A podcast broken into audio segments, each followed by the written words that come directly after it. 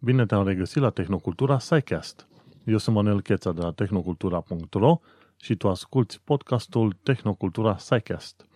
De data aceasta suntem la episodul 33, unde vorbim despre următoarele subiecte.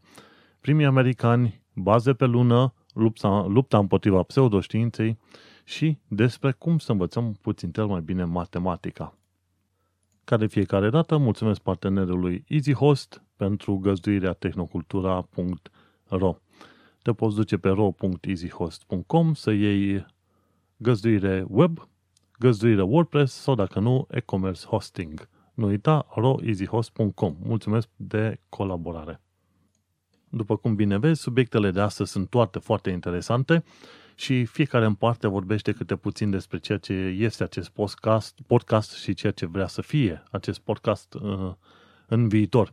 Mai ales pentru că, în mod normal, aș fi putut trata aici probleme de tehnologie sau probleme numai de fizică sau poate ceva chimie.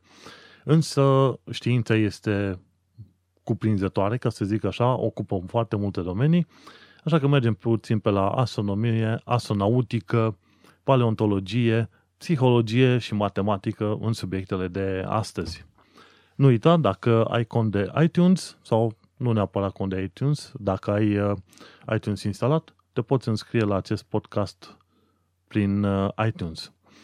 Tehnocultura SciCast, acest episod, număr 33, a fost înregistrat marți, în data de 8 mai 2017.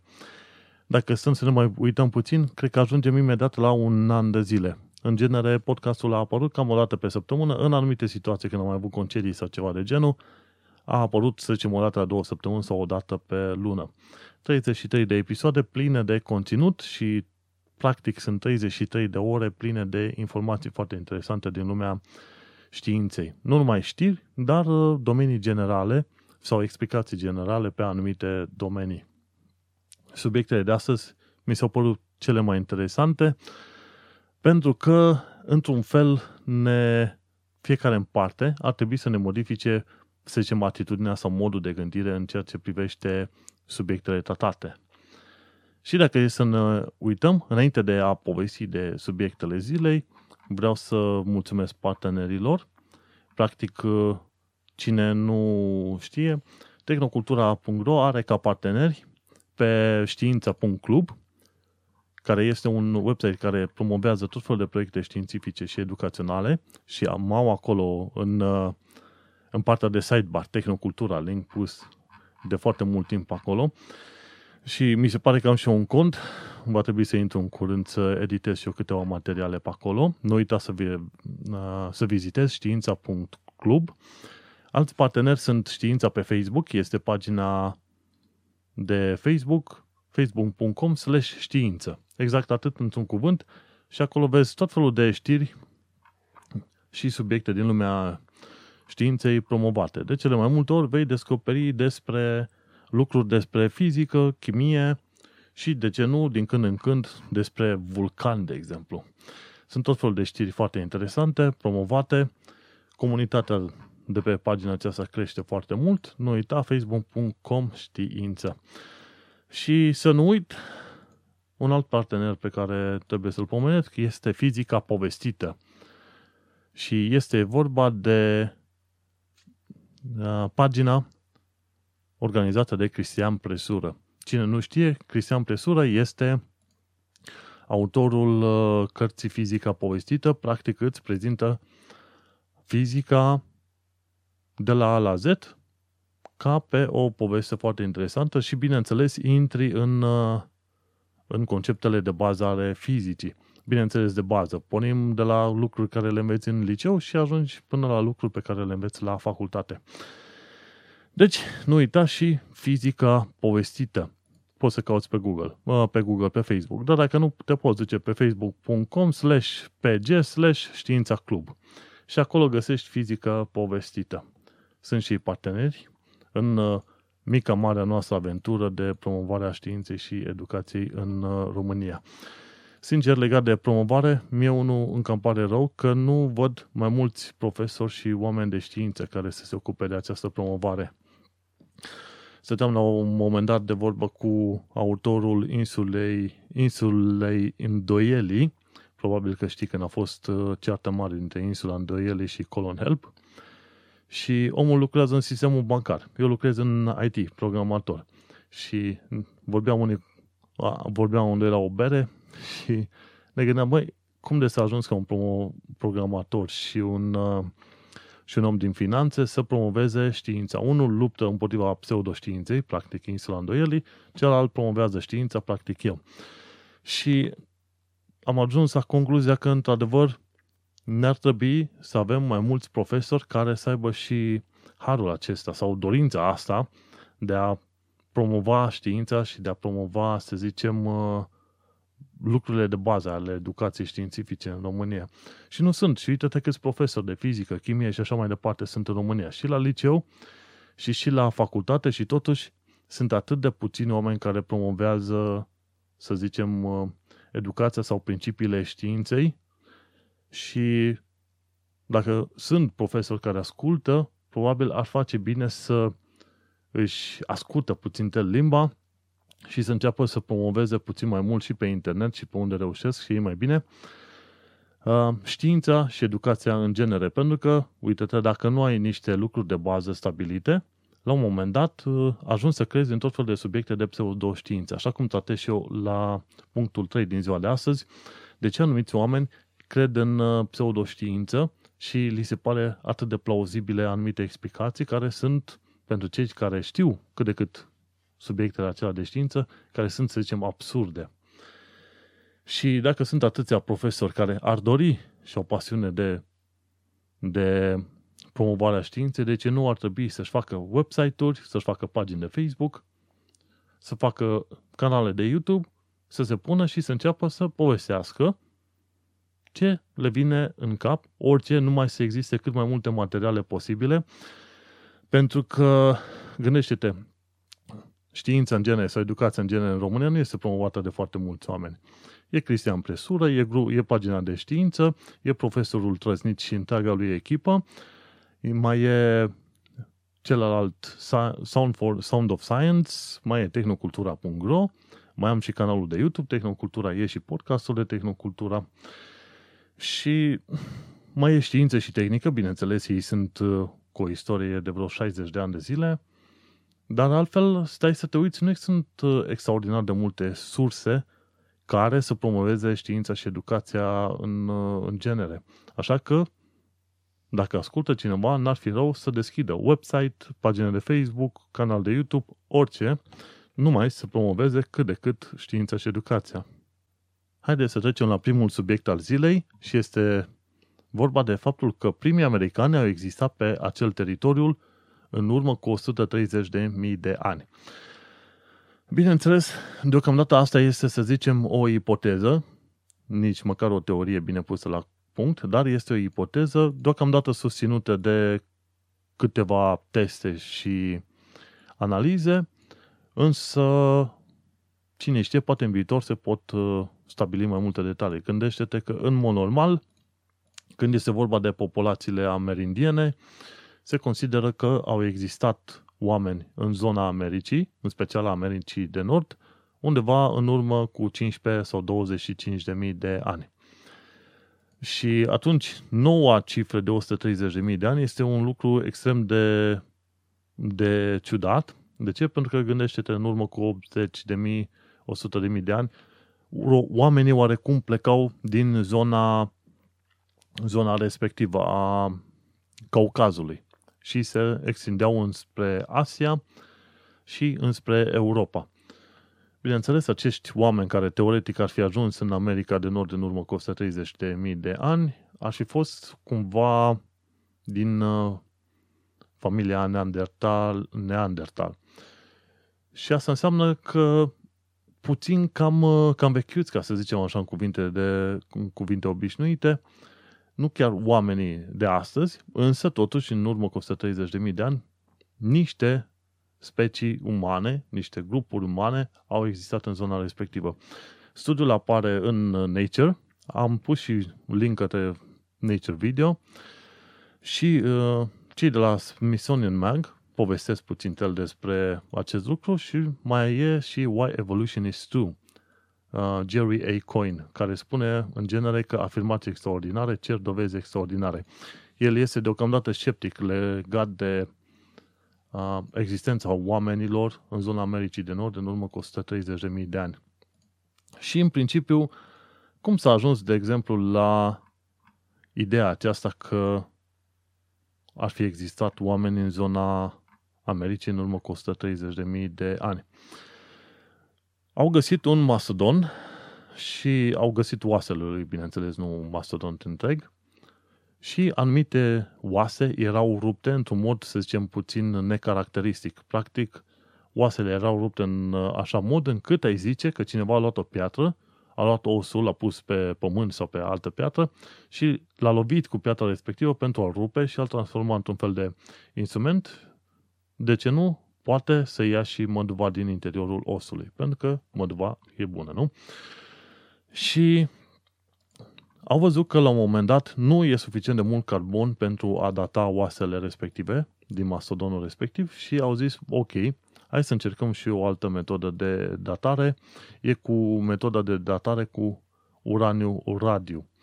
Și au ajuns la o, la o cifră de aproximativ 130.000 de ani. Inițiatorii, cum se zice, studiului ăstuia au spus că și lor li se pare foarte ciudat, însă nu vor nega ceea ce au descoperit. Au spus că merg pe mâna acestor analize și vor, vor căuta să descopere dacă mai există alte indicii care să ne arate că au existat oameni în zona Americii de Nord. În mod normal, dacă vrei să faci, să te ocupi de carbon dating, datare cu ajutorul carbonului, poți să ajungi la o limită de 50.000 de ani. Dacă folosești metoda uraniu-toriu, nu uraniu-radiu, îmi cer scuze, atunci ajungi până pe la vreo 130.000 de ani. Trebuie să facă completarea că nu studiile cu uraniu toriu ajung la 130.000 de ani, ci că vârsta acelor oseminte de acolo ar fi undeva pe la 130.000 de ani. Să nu uităm că ei au început să studieze acele oase de mastodont abia prin, abia din, nu abia, ci începând din 1992.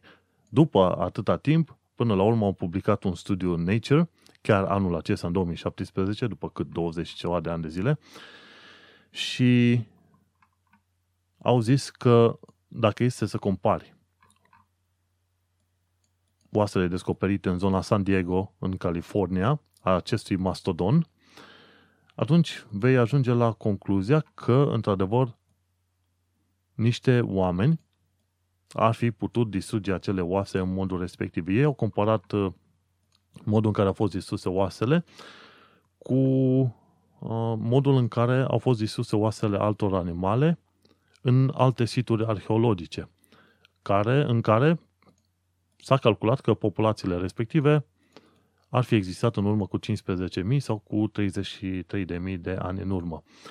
Locul la situl arheologic se numește masto, uh, situl mastodonului Ceruti, cu 2 de T.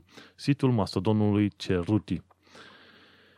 Și studiul a fost făcut de către Demier, stai să mă uit exact unde zice, la un moment dat. Studiul a fost făcut de vreo cât? 7, 8, 9 oameni în total, printre care liderul studiului a fost Thomas Demer, Demere.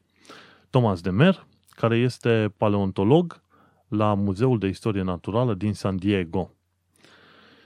Și chiar și el recunoaște, bineînțeles, asemenea afirmații extraordinare necesită dovezi extraordinare.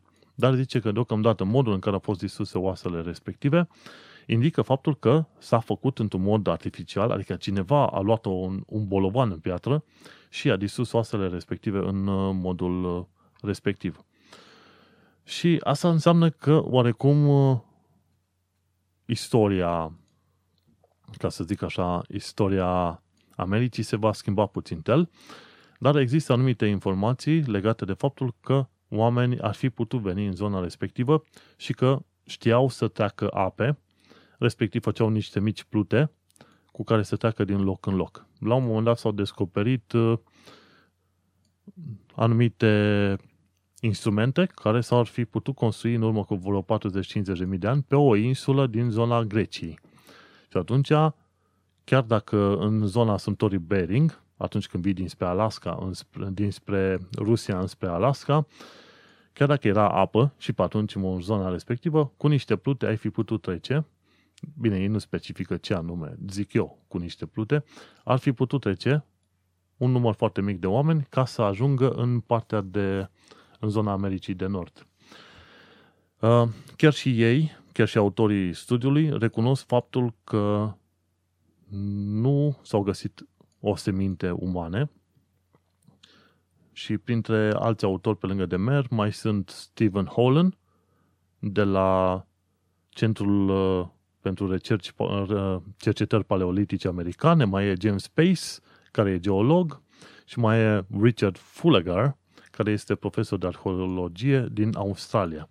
A fost o echipă internațională din mai multe domenii, deși geologi. Am avut, uh, ce a fost? A, geologi, paleologi și așa mai departe. Și arheologi. Nu. Și atunci uh, au zis că este plauzibilă o asemenea întâmplare. Bineînțeles, nu e, un om, nu e omul modern, ci ar putea să fie cineva din grupul neandertalilor, dar că este bine să regândim puțin tel uh, ceea ce am descoperit până acum sau ce știm noi despre călătoria oamenilor în urmă cu zeci de mii sau sute de mii de ani. Problema principală în toate chestiile astea este faptul că este greu să dai de anumite oseminte, fie de oameni, fie de orice fel, pentru că sunt foarte mici șansele ca acele rămășițe de animal sau de om să poată fi prezervate, să fie transformate cumva în uh, fosile. Pentru că, de exemplu, dacă nu, dacă un animal moare și este lăsat pe pământ undeva, la un moment dat soarele îl distruge, ploile vin și așa mai departe și mă, după zeci, sute de mii de ani nu mai rămâne mai nimic din el și sunt câteva condiții specifice care permit unor uh, cadavre de animale, de exemplu, să existe de-a lungul miilor sau zecilor mii de ani și una dintre ele este ca acel cadavru de animal să fie pus într-un loc anaerob și în care bacteriile nu ajung să consume, să zicem, uh, materia organică. Practic, uh, totul până la oase, știi? Însă acest lucru este foarte greu. Nici, nici n-ai putea spune că nici măcar 1%, nici măcar 1 la 10.000 de indivizi nu va rămâne, să zicem, ca obiect fosilă pentru, cine știe, pentru cercetătorii de peste câteva zeci de mii de ani. Cine știe, poate la un moment dat vor reuși să descopere în zona mastodonului, sitului mastodonului Ceruti și niște rămășițe umane ca să, și să calculeze, bineînțeles, și vârsta acestora ca să-și dea seama mai precis despre ce este vorba. Oricum, știința exact așa și lucrează. Găsești anumite informații, îți extinzi cunoștințele, după care găsești alte informații, mai extinzi cunoștințele și așa mai departe.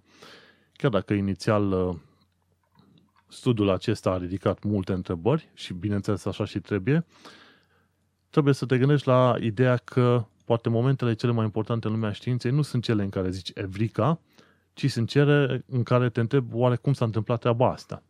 Și probabil așa se întâmplă și cu sudul acesta, cum s-a întâmplat de să ajuns la vârsta de 130.000 de ani, iar acele oase de masodon să fie distruse într-un mod atât de organizat. Dacă ne interesează să știi mai multe despre sudul în sine și despre comentarii legate de sudul respectiv, nu uita să intri pe tehnocultura.ro la episodul 33, acolo sunt show notes și ai link către studiu, link către comentariile de pe Smithsonian Mag și link către uh, Why Evolution is True, în care se comentează din nou pe marginea acestui studiu. Nu uita că de fiecare dată este bine să urmărești și sursele pe care le prezint în uh, podcastul Tehnocultura SciCast. Ai zice, de ce am avea nevoie noi să știm uh, vechea istoria omenirii, pe unde am călătorit, din ce ne-am tras și așa mai departe. Avem nevoie să știm puțin de istoria noastră, pentru că în modul acesta putem vedea modul în care civilizația evoluează, cum am evoluat noi și ceea ce s-a întâmplat în trecut ne poate ajuta să înțelegem ce se va întâmpla în uh, viitor. Gândește-te cum va fi, să zicem, peste vreo 10.000 de ani de zile, când există întregi populații de oameni pe Marte și oamenii ăia să nu țină cont de niciun fel de istorie. La un moment dat, cineva pe undeva, peste câteva zeci de mii de ani de zile, să zică, gata, oprim accesul la istorie și oamenii nu au acces la călătorii spațiale să meargă înapoi pe Pământ și nici măcar nu știu că pe Pământ trăiesc alți oameni, nu? Cum ar fi la un moment dat să, să ajungă într-o asemenea situație în care, peste, ce știu, 20-30 de mii de ani, milioanele de marțieni să se gândească cum ar fi oare să dai de extraterestri. Tocmai de aceea îmi place să, gândesc la, să mă gândesc la anumite situații ipotetice, știi? Și așa îți dai seama că atunci când duci discuțiile puțin în absurd sau în exagerat, îți dai seama de ce anumite domenii sunt bune și de ce altele nu. Istoria este unul dintre domeniile, istoria, paleontologia și așa mai departe, sunt unele dintre domeniile cele mai bune pe care trebuie să le studiem și să le avem cât de cât uh, aproape de inima noastră.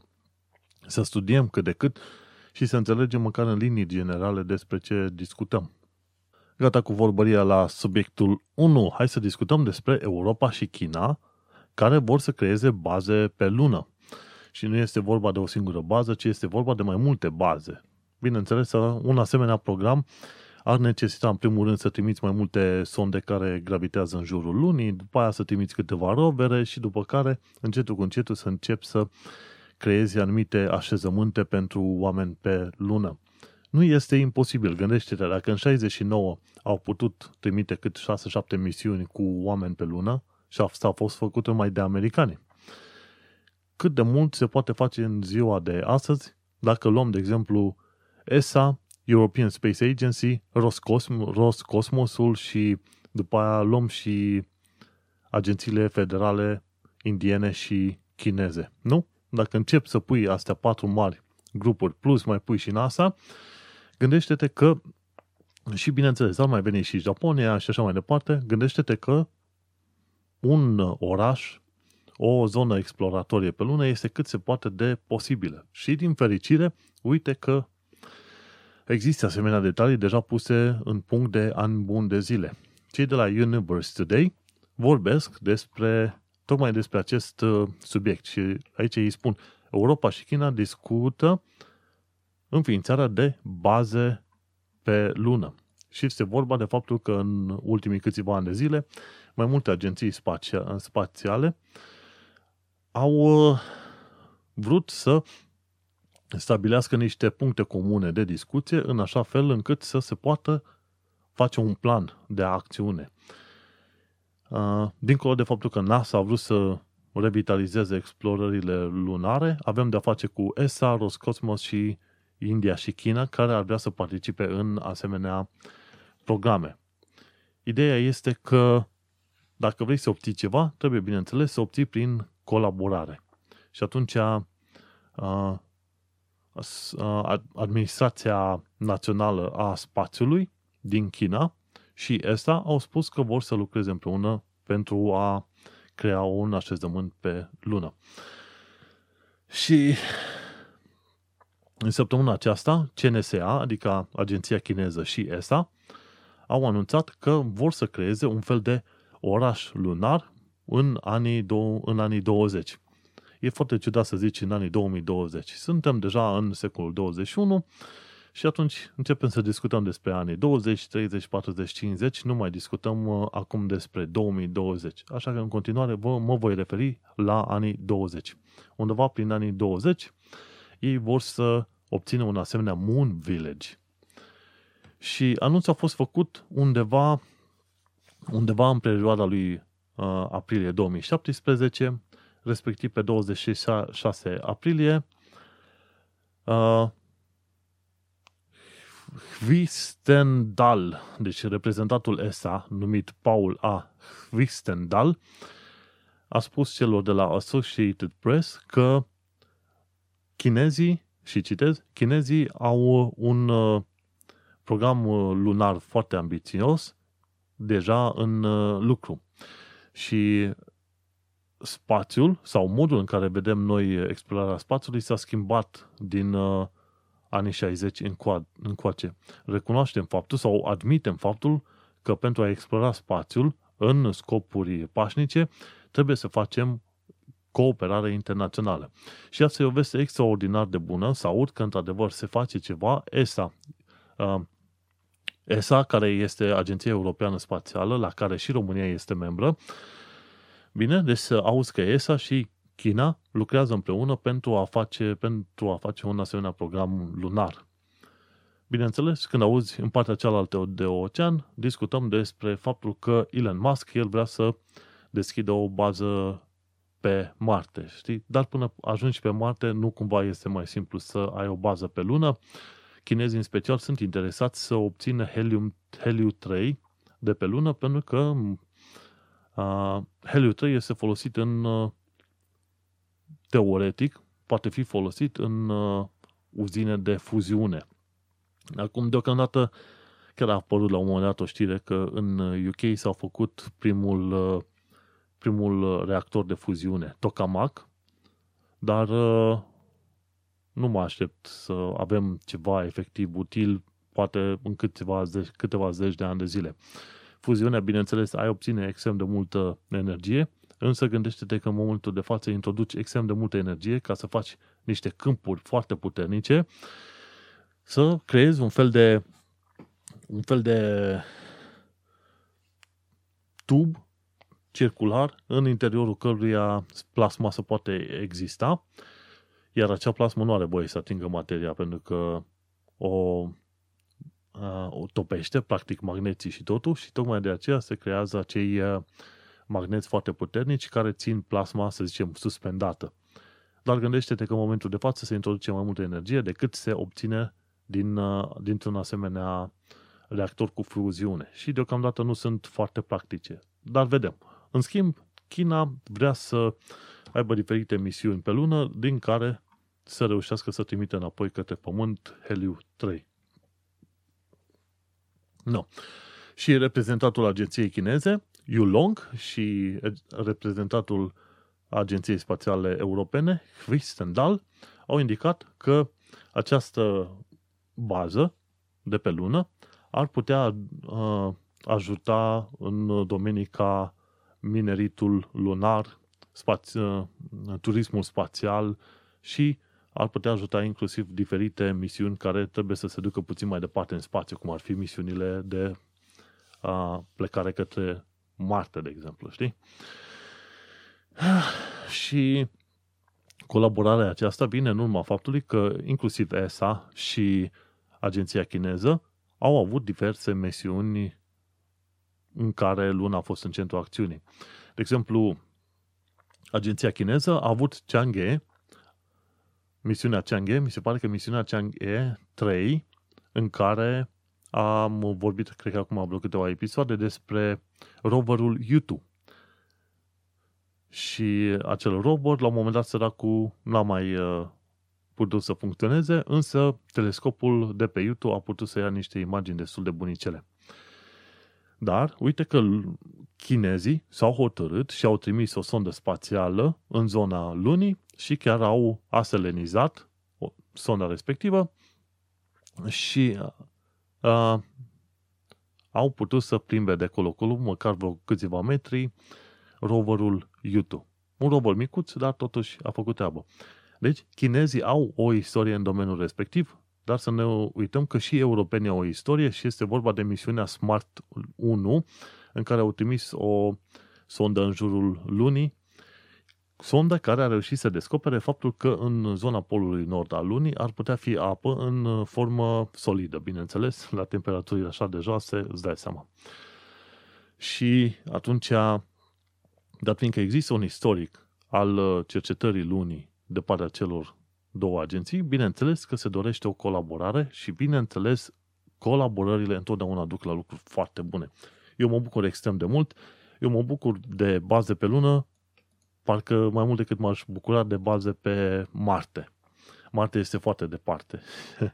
Luna fiind la 384.000 de kilometri, pe mine mă bucură mai mult să știu că mă pot duce pe lună și la un moment dat pot să ajung înapoi pe Pământ în câteva zile sau săptămâni. Pe când de pe Marte nu mai este deloc atât de simplu. Și bineînțeles, fiind, fiind pe, Mar- pe lună, gândește-te că ar trebui să pregătești tot felul de materiale foarte rezistente. Ai vrea să ai la un moment dat și un fel de cupolă, cupola respectivă să reziste la impact cu micrometeoriți. Pentru că, de exemplu, și Stația Spațială Internațională are un fel de, ca să zicem așa, perete gros de metal, de vreo câțiva centimetri, care ar trebui să-i protejeze de micrometeoriți. Bineînțeles, micrometeoriți, noi discutăm de, de pietricele micuțe, care sunt de vreo 20 de grame. Nici măcar cât o minge de ping-pong, mult mai mici, nici un sfert dintr-o minge de ping-pong, care sunt foarte periculoase și ar putea să treacă prin stație, să rupă practic să facă gaură în stația respectivă, știi? Și atunci ar trebui făcut așa. Gândește-te că ceea ce reușești să construiești pe lună, în condiții destul de vitregie, vei putea să folosești mai departe în misiunile tale pe planeta Marte. Mie mi-ar plăcea să-l văd pe Elon Musk că se implică de fapt în proiectele astea pentru lună, nu? Dar, în fine, e problema omului, omul are niște bani, investește cum știe el mai bine. Bun, Mergem mai departe, să văd ce mai zice știrea de la Universe Today. Și nu sunt foarte multe detalii pe care să le putem uh, preciza noi în momentul de față, însă este vorba de faptul că planul acesta de a crea un Moon Village este construit pe viziunea expresă a lui Jan Werneck care viziunea a fost prezentată în mod public prin decembrie 2015. Și el a spus că dorește ca uh, ESA să creeze o bază internațională lunară ca succesor al Stației Spațiale Internaționale. Practic, uh, prin 2025, Stația Spațială Internațională va fi distrusă și va fi distrusă cum? Cel mai probabil în același mod în care sunt distruși și tot felul de uh, sateliți de care nu ai nevoie. O trimiți către Pământ să ardă în atmosferă. Și gândește-te la 7,2 sau 7,3 km pe secundă cât are Stația Spațială Internațională, când intră în atmosferă, arde și arde bine de tot, fără nicio problemă. Dar uh, mai e până atunci. Probabil uh, până atunci reușesc să mai trimite vreo misiune sau două pe lună. Ar fi un lucru extraordinar ESA să reușească să ajungă pe acolo pe lună și cine știe poate să avem din nou un uh, român astronaut. Bun.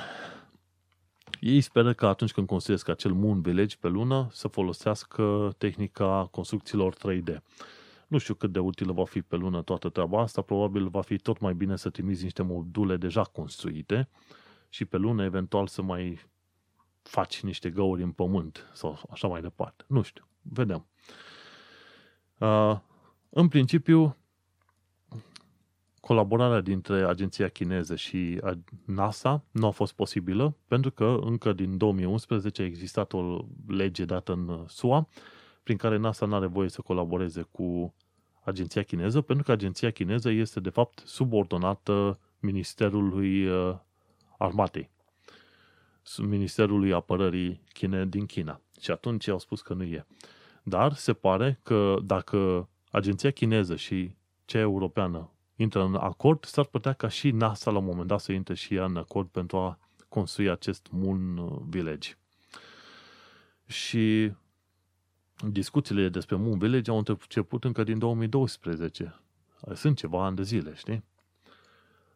Până când se construiește acest Moon Village și se pun la punct niște, să zicem, planuri legate de el, agenția chineză vrea să trimită Chang'e 5 la finalul lui 2017 și Chang'e 4 către lunar ambele misiuni care să se ducă să studieze mai bine luna. Și de cealaltă parte, ESTA speră să trimită măcar un singur astronaut pe stația Tiangong 2. Să nu uităm că agenția chineză crea, a, a început să creeze o stație spațială proprie numită Tiangong. Și acea, să zicem, stație internațională, dar de fapt e stație națională chinezească, vrea să fie un fel de model sau un fel de succesor a stației spațiale internaționale. Nu știm cât de mult vor reuși să facă treaba asta, însă europenii, cel puțin, sunt bucuroși să trimită un, uh, un, uh, un astronaut în zona respectivă. Din fericire, uite că a, a apărut și uh, un video de prezentare a unui asemenea Moon Village. Practic, uh, este vorba de mai multe clădiri tubulare care sunt acoperite cu sol uh, lunar și cu niște roboței de jur împrejur. Uh, bineînțeles că dacă vrei să supraviețuiești pe lună, va trebui să construiești diferite tunele și mare parte din tot ce ai tu, dispozitive și așa mai departe, să fie la subsol și numai zonele de acces să fie la suprafață. Vom trăi și vom vedea. Adevărul este că, într-un final, avem o, un plan, să zicem, coerent de a construi un orășel pe lună. Și eu pot, nu pot decât să-i felicit pe cei de la ESA și de la agenția chineză. Dacă cineva nu ți-a spus, atunci tu ar trebui să știi că trăim acum niște vremuri extraordinare. Dacă ai fi trăit prin perioada aia 65-75, cât au avut loc misiunile Apollo, ai fi, ai fi trăit iarăși un sentiment din asta, să, să zicem, înălțător. Te simțeai extraordinar de bine știind că oamenii au ajuns pe lună, au trecut de nord și s-au dus direct pe lună.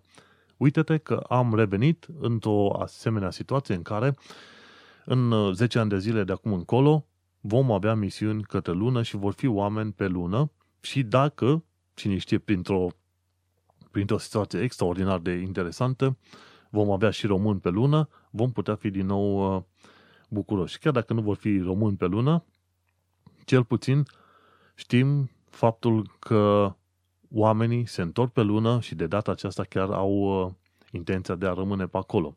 Și un lucru interesant să știi că te duci la un moment dat în câmp în depărtare, iei telescopul și te uiți în, uh, înspre un asemenea așezământ pe lună, iar cineva de pe lună se uită tot printr-un telescop de acolo înapoi către pământ, știi, să, și cumva să te poți saluta. Bineînțeles, ca să ai suficient de bu- bune telescoape, să vezi omul cum te salută, ar trebui ca telescopul tău să fie extrem de mare, undeva, ce știu, un metru, un uh, diametru și de fapt acolo discutăm de oglindă, nu mai discutăm despre, nu mai discutăm de uh, lentile și așa mai departe. Dar ca idee, ar fi interesant să știi că ieși la plimbare și te saluți cu astronauți în timp ce oamenii ăia își fac de lucru pe acolo. E o perspectivă foarte interesantă și dacă avem puțină baftă cu ghilemelele de rigoare, ca în România cercetarea să câștige mult mai mult teren și știința și să putem avea un rol mult mai mare în uh, misiunile ESA, cine știe, poate avem, poate chiar inginer, poate o să avem chiar ingineri români pe lună, astronauți români și așa mai departe. Să fie pe lună. Cum ar fi la un moment dat, ca în 20-30 de ani de zile, când termin facultatea undeva prin Brașov sau în București, să zici că să te uiți pe job board-ul de la ESA și, să zici, și zice avem nevoie de inginer, nu mai știu eu ce, papac, aplic acum, poc, aplici și cine știe, după câteva luni sau un an de zile, te duci pe lună pentru timp de un an, probabil, ca să ajuți la crearea unui uh, aparat de minerit mai bun sau ceva de genul ăsta. Gândește-te, chestiile astea vor fi posibile în următorii 10-20 de ani de zile. Acum să trecem la al treilea subiect al zilei și anume să discutăm despre teoriile intuitive ale oamenilor și lupta împotriva pseudoștiinței. Aici discutăm despre faptul că tocmai am cumpărat o carte foarte interesantă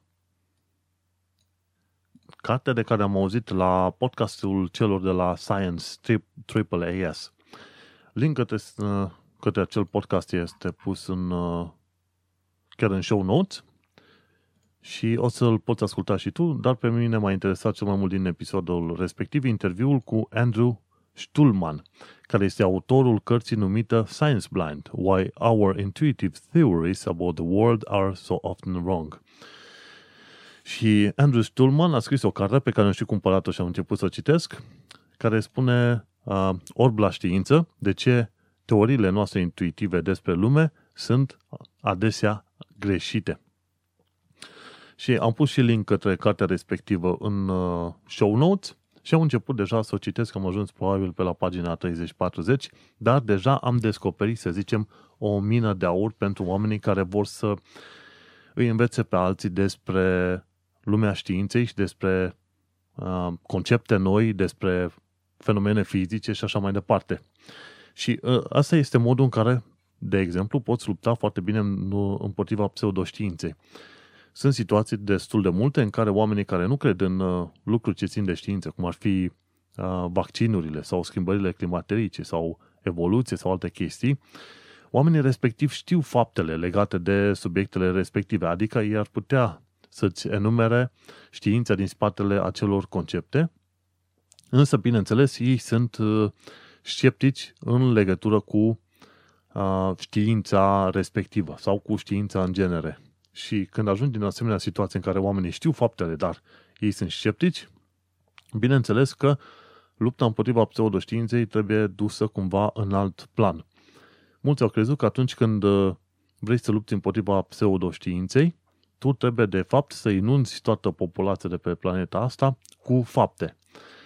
Și cum s-a descoperit în ultimii câțiva ani de zile, să inunzi internetul cu fapte este un lucru, să zicem, relativ ok, însă nu și atinge ținta.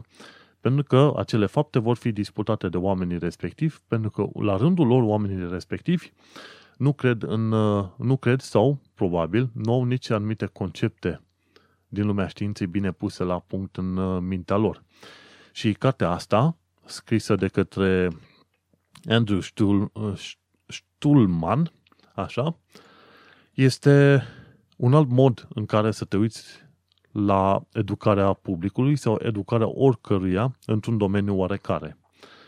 Și este vorba de faptul că, încă de când suntem mici, copii, noi rămânem în capul nostru cu anumite teorii, pe care, teorii, ipoteze pe care ne le construim noi, ipoteze despre lumea din jurul nostru.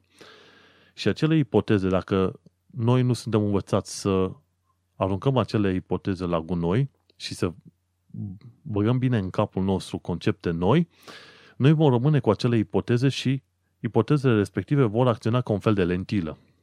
Și practic, atunci când ai o lentilă stricată și încerci să te uiți la lumea din jurul tău, toată, toată informația din jurul tău va fi distorsionată, toată lumea pe care o vezi tu va fi, bineînțeles, distorsionată. Asta de ce? Pentru că la un moment dat vei descoperi că îți lipsesc anumite concepte de bază. Și tocmai pe domeniul ăsta se luptă această carte numită Science Blind. De ce teoriile noastre intuitive despre lume sunt întotdeauna greșite. Și de, aici, cum vine uh, vorba să iei la bătaie, ca să zicem așa, teoriile astea intuitive? E bine, în primul rând, ajungi la ideea de teorie intuitivă când îți pui o întrebare, de exemplu, de ce apa dintr-un lac anume are, face valuri, știi? Și teoriile intuitive sunt tocmai uh, explicațiile pe care le dăm noi fenomenelor din jurul nostru, știi? Iar aceste teorii intuitive, bineînțeles cu ghimele de rigoare, în mod normal o teorie este o ipoteză care a fost demonstrată prin mai multe metode, prin observație și așa mai departe. Și îi zici intuitivă pentru că aia pare, să zicem, explicația cea mai naturală a ceea ce observi. Dar multe lucruri din uh, viața de zi cu zi și din uh, știință au explicații intuitive care sunt de-a dreptul greșite. Dar să ne întoarcem la, la analogia noastră cu valurile de pe lac. La un moment dat, vezi că lacul respectiv, apa de pe lacul, uh, din lacul respectiv, face valuri. Și una de, dintre teorii ar fi că valurile acelea sunt create de niște ființe imateriale care suflă sau se plimbă pe marginea lacului. Și care puterea acestor teorii intuitive este faptul că sunt, sunt accesibile, sunt universale și au, sunt robuste, rezistă împotriva evidențelor, ca să zicem așa. Și de ce zici că sunt accesibile? Pentru că foarte mulți oameni pot ajunge la aceeași concluzie și sunt universale pentru că aceiași mulți oameni ajung cumva la aceeași concluzie. Faptul că ei, să zicem, șapte popoare la rând și se uită la lacul respectiv și acele șapte popoare vor ajunge la o concluzie fiecare în partea sa, că valurile de pe apei respective sunt create de către niște ființe pe care nu le vedem noi. Și odată ce s-au creat aceste idei în capul omului, este greu să vii să-i spui că uite-te că există o diferență de temperatură și în acest mod se creează vânt, care vânt la rândul lui este, sunt uh, practic uh, particule de oxigen și dioxid de carbon și azot care sunt uh, împinse cu viteză dintr-o parte în alta și care la rândul lor în, în interacțiunea cu apa formează valurile. Când vii cu explicația asta, oamenii vor spune nu, nu, nu, nu, avem noi zeii noștri, știm că ei fac valurile respective. Cum îmi demonstrezi tu că de fapt valurile alea sunt făcute de ceea ce numești tu vânt, cu ghilimele de rigoare, nu? Și cartea asta, Science Blind, începe să ne treacă prin niște experimente la care sunt puși copii micuți. 4 luni, 8 luni, 12 luni, 3 ani, 5 ani, 7 ani, până în clasa 5 6 în care niște psihologi îi pun pe copii să facă anumite uh, acțiuni destul de simpluțe, știi?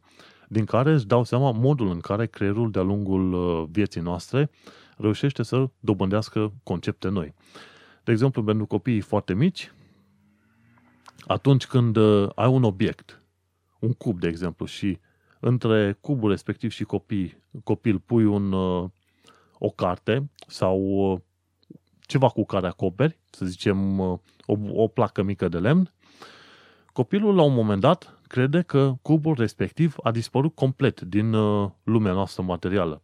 Pur, pur și simplu, dacă copilul respectiv de câteva luni de zile nu mai vede obiectul, o să considere că obiectul respectiv a dispărut complet.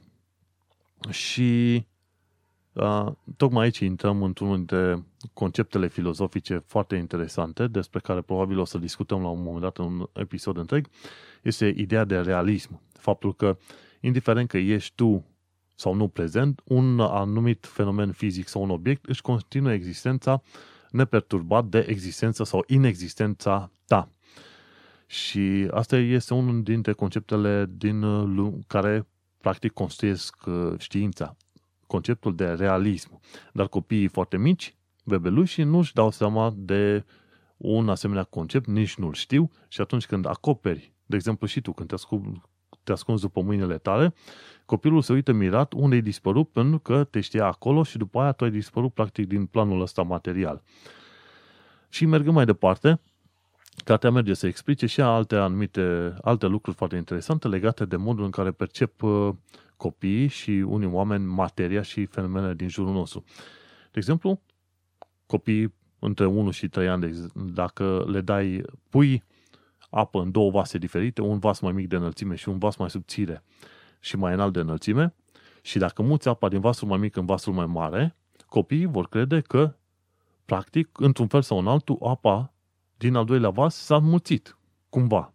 Și atunci când torni din vasul mai mare în vasul mai mic, mai mic de înălțime, dar mai lat, vor crede că o parte din apa respectivă a dispărut undeva în neant. Și mai sunt o serie de asemenea experimente în care uh, copiii care n-au ajuns la înțelegerea conceptului de particulă din care este construită materia, nu vor reuși să înțeleagă de ce apa turnată dintr-un pahar în altul își menține volumul, dar în schimb nu dispare nimic din ea. Și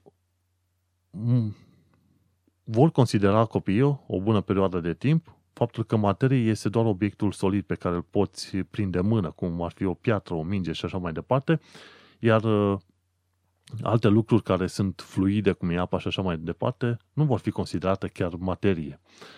Într-un mod interesant, odată ce înaintezi în vârstă, anumite analogii pot, uh, pot să existe în mintea ta până departe, chiar în perioada facultății. De exemplu, am ajuns la partea în care se explică modul în care este considerată căldura sau este explicată căldura de către oameni care nu prea au cunoștințe în uh, domeniul fizicii. Și foarte mulți oameni cred că această căldură este o substanță care se plimbă de la un corp la altul.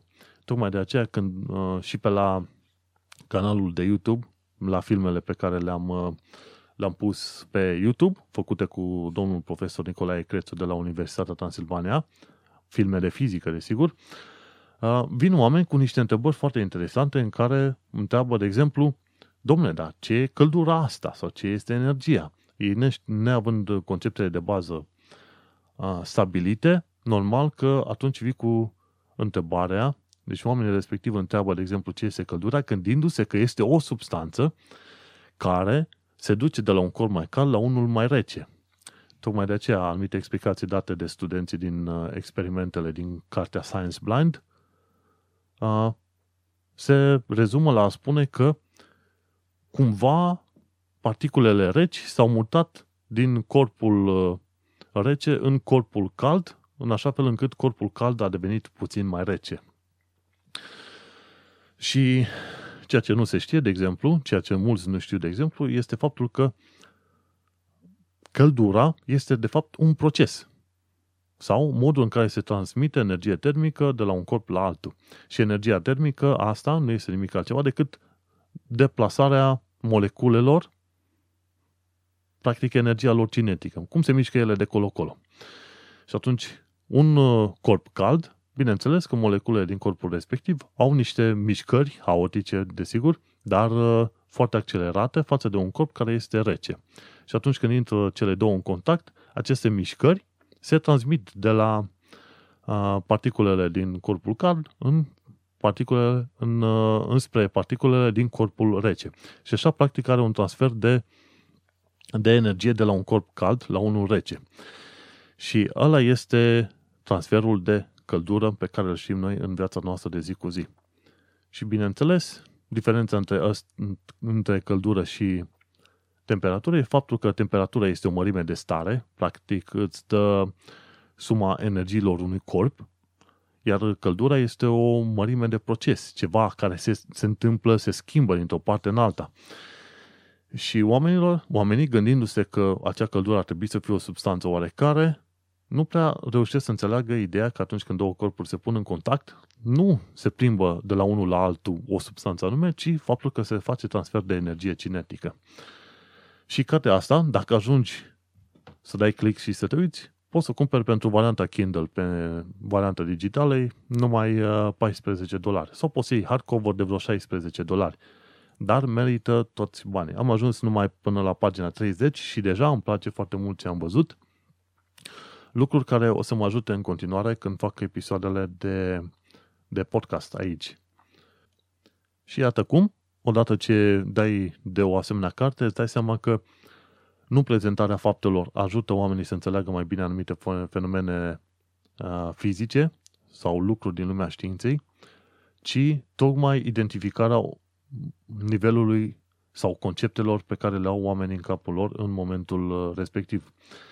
Una este să înveți fapte, alta e să-ți dai seama exact uh, ce fel de teorii intuitive au oamenii în, în momentul în care se declară că sunt împotriva științei din, dintr-un motiv sau altul.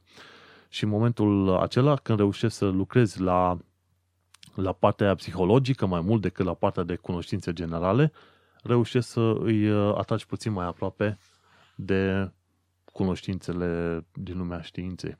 Și mie mi se pare o chestie foarte faină, faptul că a apărut această carte și probabil această carte ar trebui să fie făcută cadou sau făcută lectură obligatorie tuturor profesorilor din România, fie liceu, fie facultate și așa mai departe.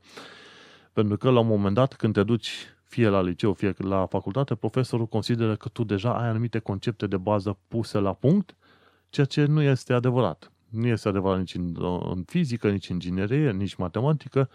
Se vor duce elevii sau studenții acolo și sunt șanse mari ca o parte dintre ei să n-aibă conceptele de bază puse la punct și, bineînțeles, ei uh, vor da testele, vor lua testele pentru că au învățat ca să ia niște note, dar, în schimb, cunoașterea efectivă va, va lipsi. Și nu știu acum care dintre profesori ar fi, într-adevăr, uh, fericiți să știe că, de fapt, uh, elevii lor care au luat testele, de fapt, nu înțeleg în niciun fel materia pe care au predat-o ei, nu? Cartea asta e lectura obligatorie. Și în ton cu această carte, Science Blind, este subiectul 4 și anume esența analizei matematice, cum să prinzi drag de matematică. Și acolo am pus link către două filme foarte interesante, de unde vine ideea de integrală și paradoxul derivatelor. Și filmele astea fac parte dintr-un playlist făcut de un, un tip din SUA, în care explică foarte bine și grafic și cu animații și cu ce vrei tu, ideea de derivate, ideea de integrală și așa mai departe. Și merge să îți uh, controleze puțin mai bine niște concepte din lumea matematicii. De exemplu, ideea de integral a fost introdusă în momentul în care ai vrut să afli de, să zicem, suprafața de sub graficul unei anumite funcții. Practic, în genere, cam pentru asta știi că se folosesc integralele. Și cum ajungi să calculezi suprafața respectivă, începi de la lucruri ceva mai simple. Să zicem, când ai, de exemplu, o viteză constantă, 10 metri pe secundă și un timp, de exemplu, 3 secunde. Pe verticală ai viteza, pe orizontală ai timpul și trebuie să calculezi, de exemplu, cât uh, ce distanță ai parcurs în, în uh, timp de 3 secunde cu viteza respectivă.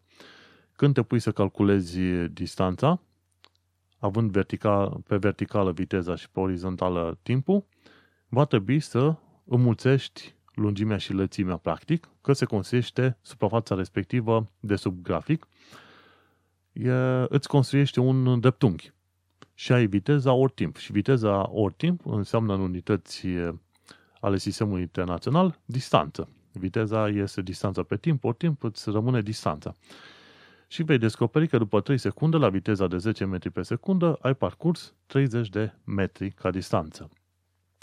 Și atunci când iei o integrală și începi să calculezi în părți din ce în ce mai mici, la un moment dat ajungi la ideea că oricât de complexă este funcția, respectiv să zicem că ai valuri peste valuri, acolo în graficul respectiv, vei reuși să descoperi, de exemplu, atunci când ai viteză care a variat într-un mod cât se poate de haotic, vei descoperi ce distanță ai făcut odată ce ai folosit uh, integrala potrivită.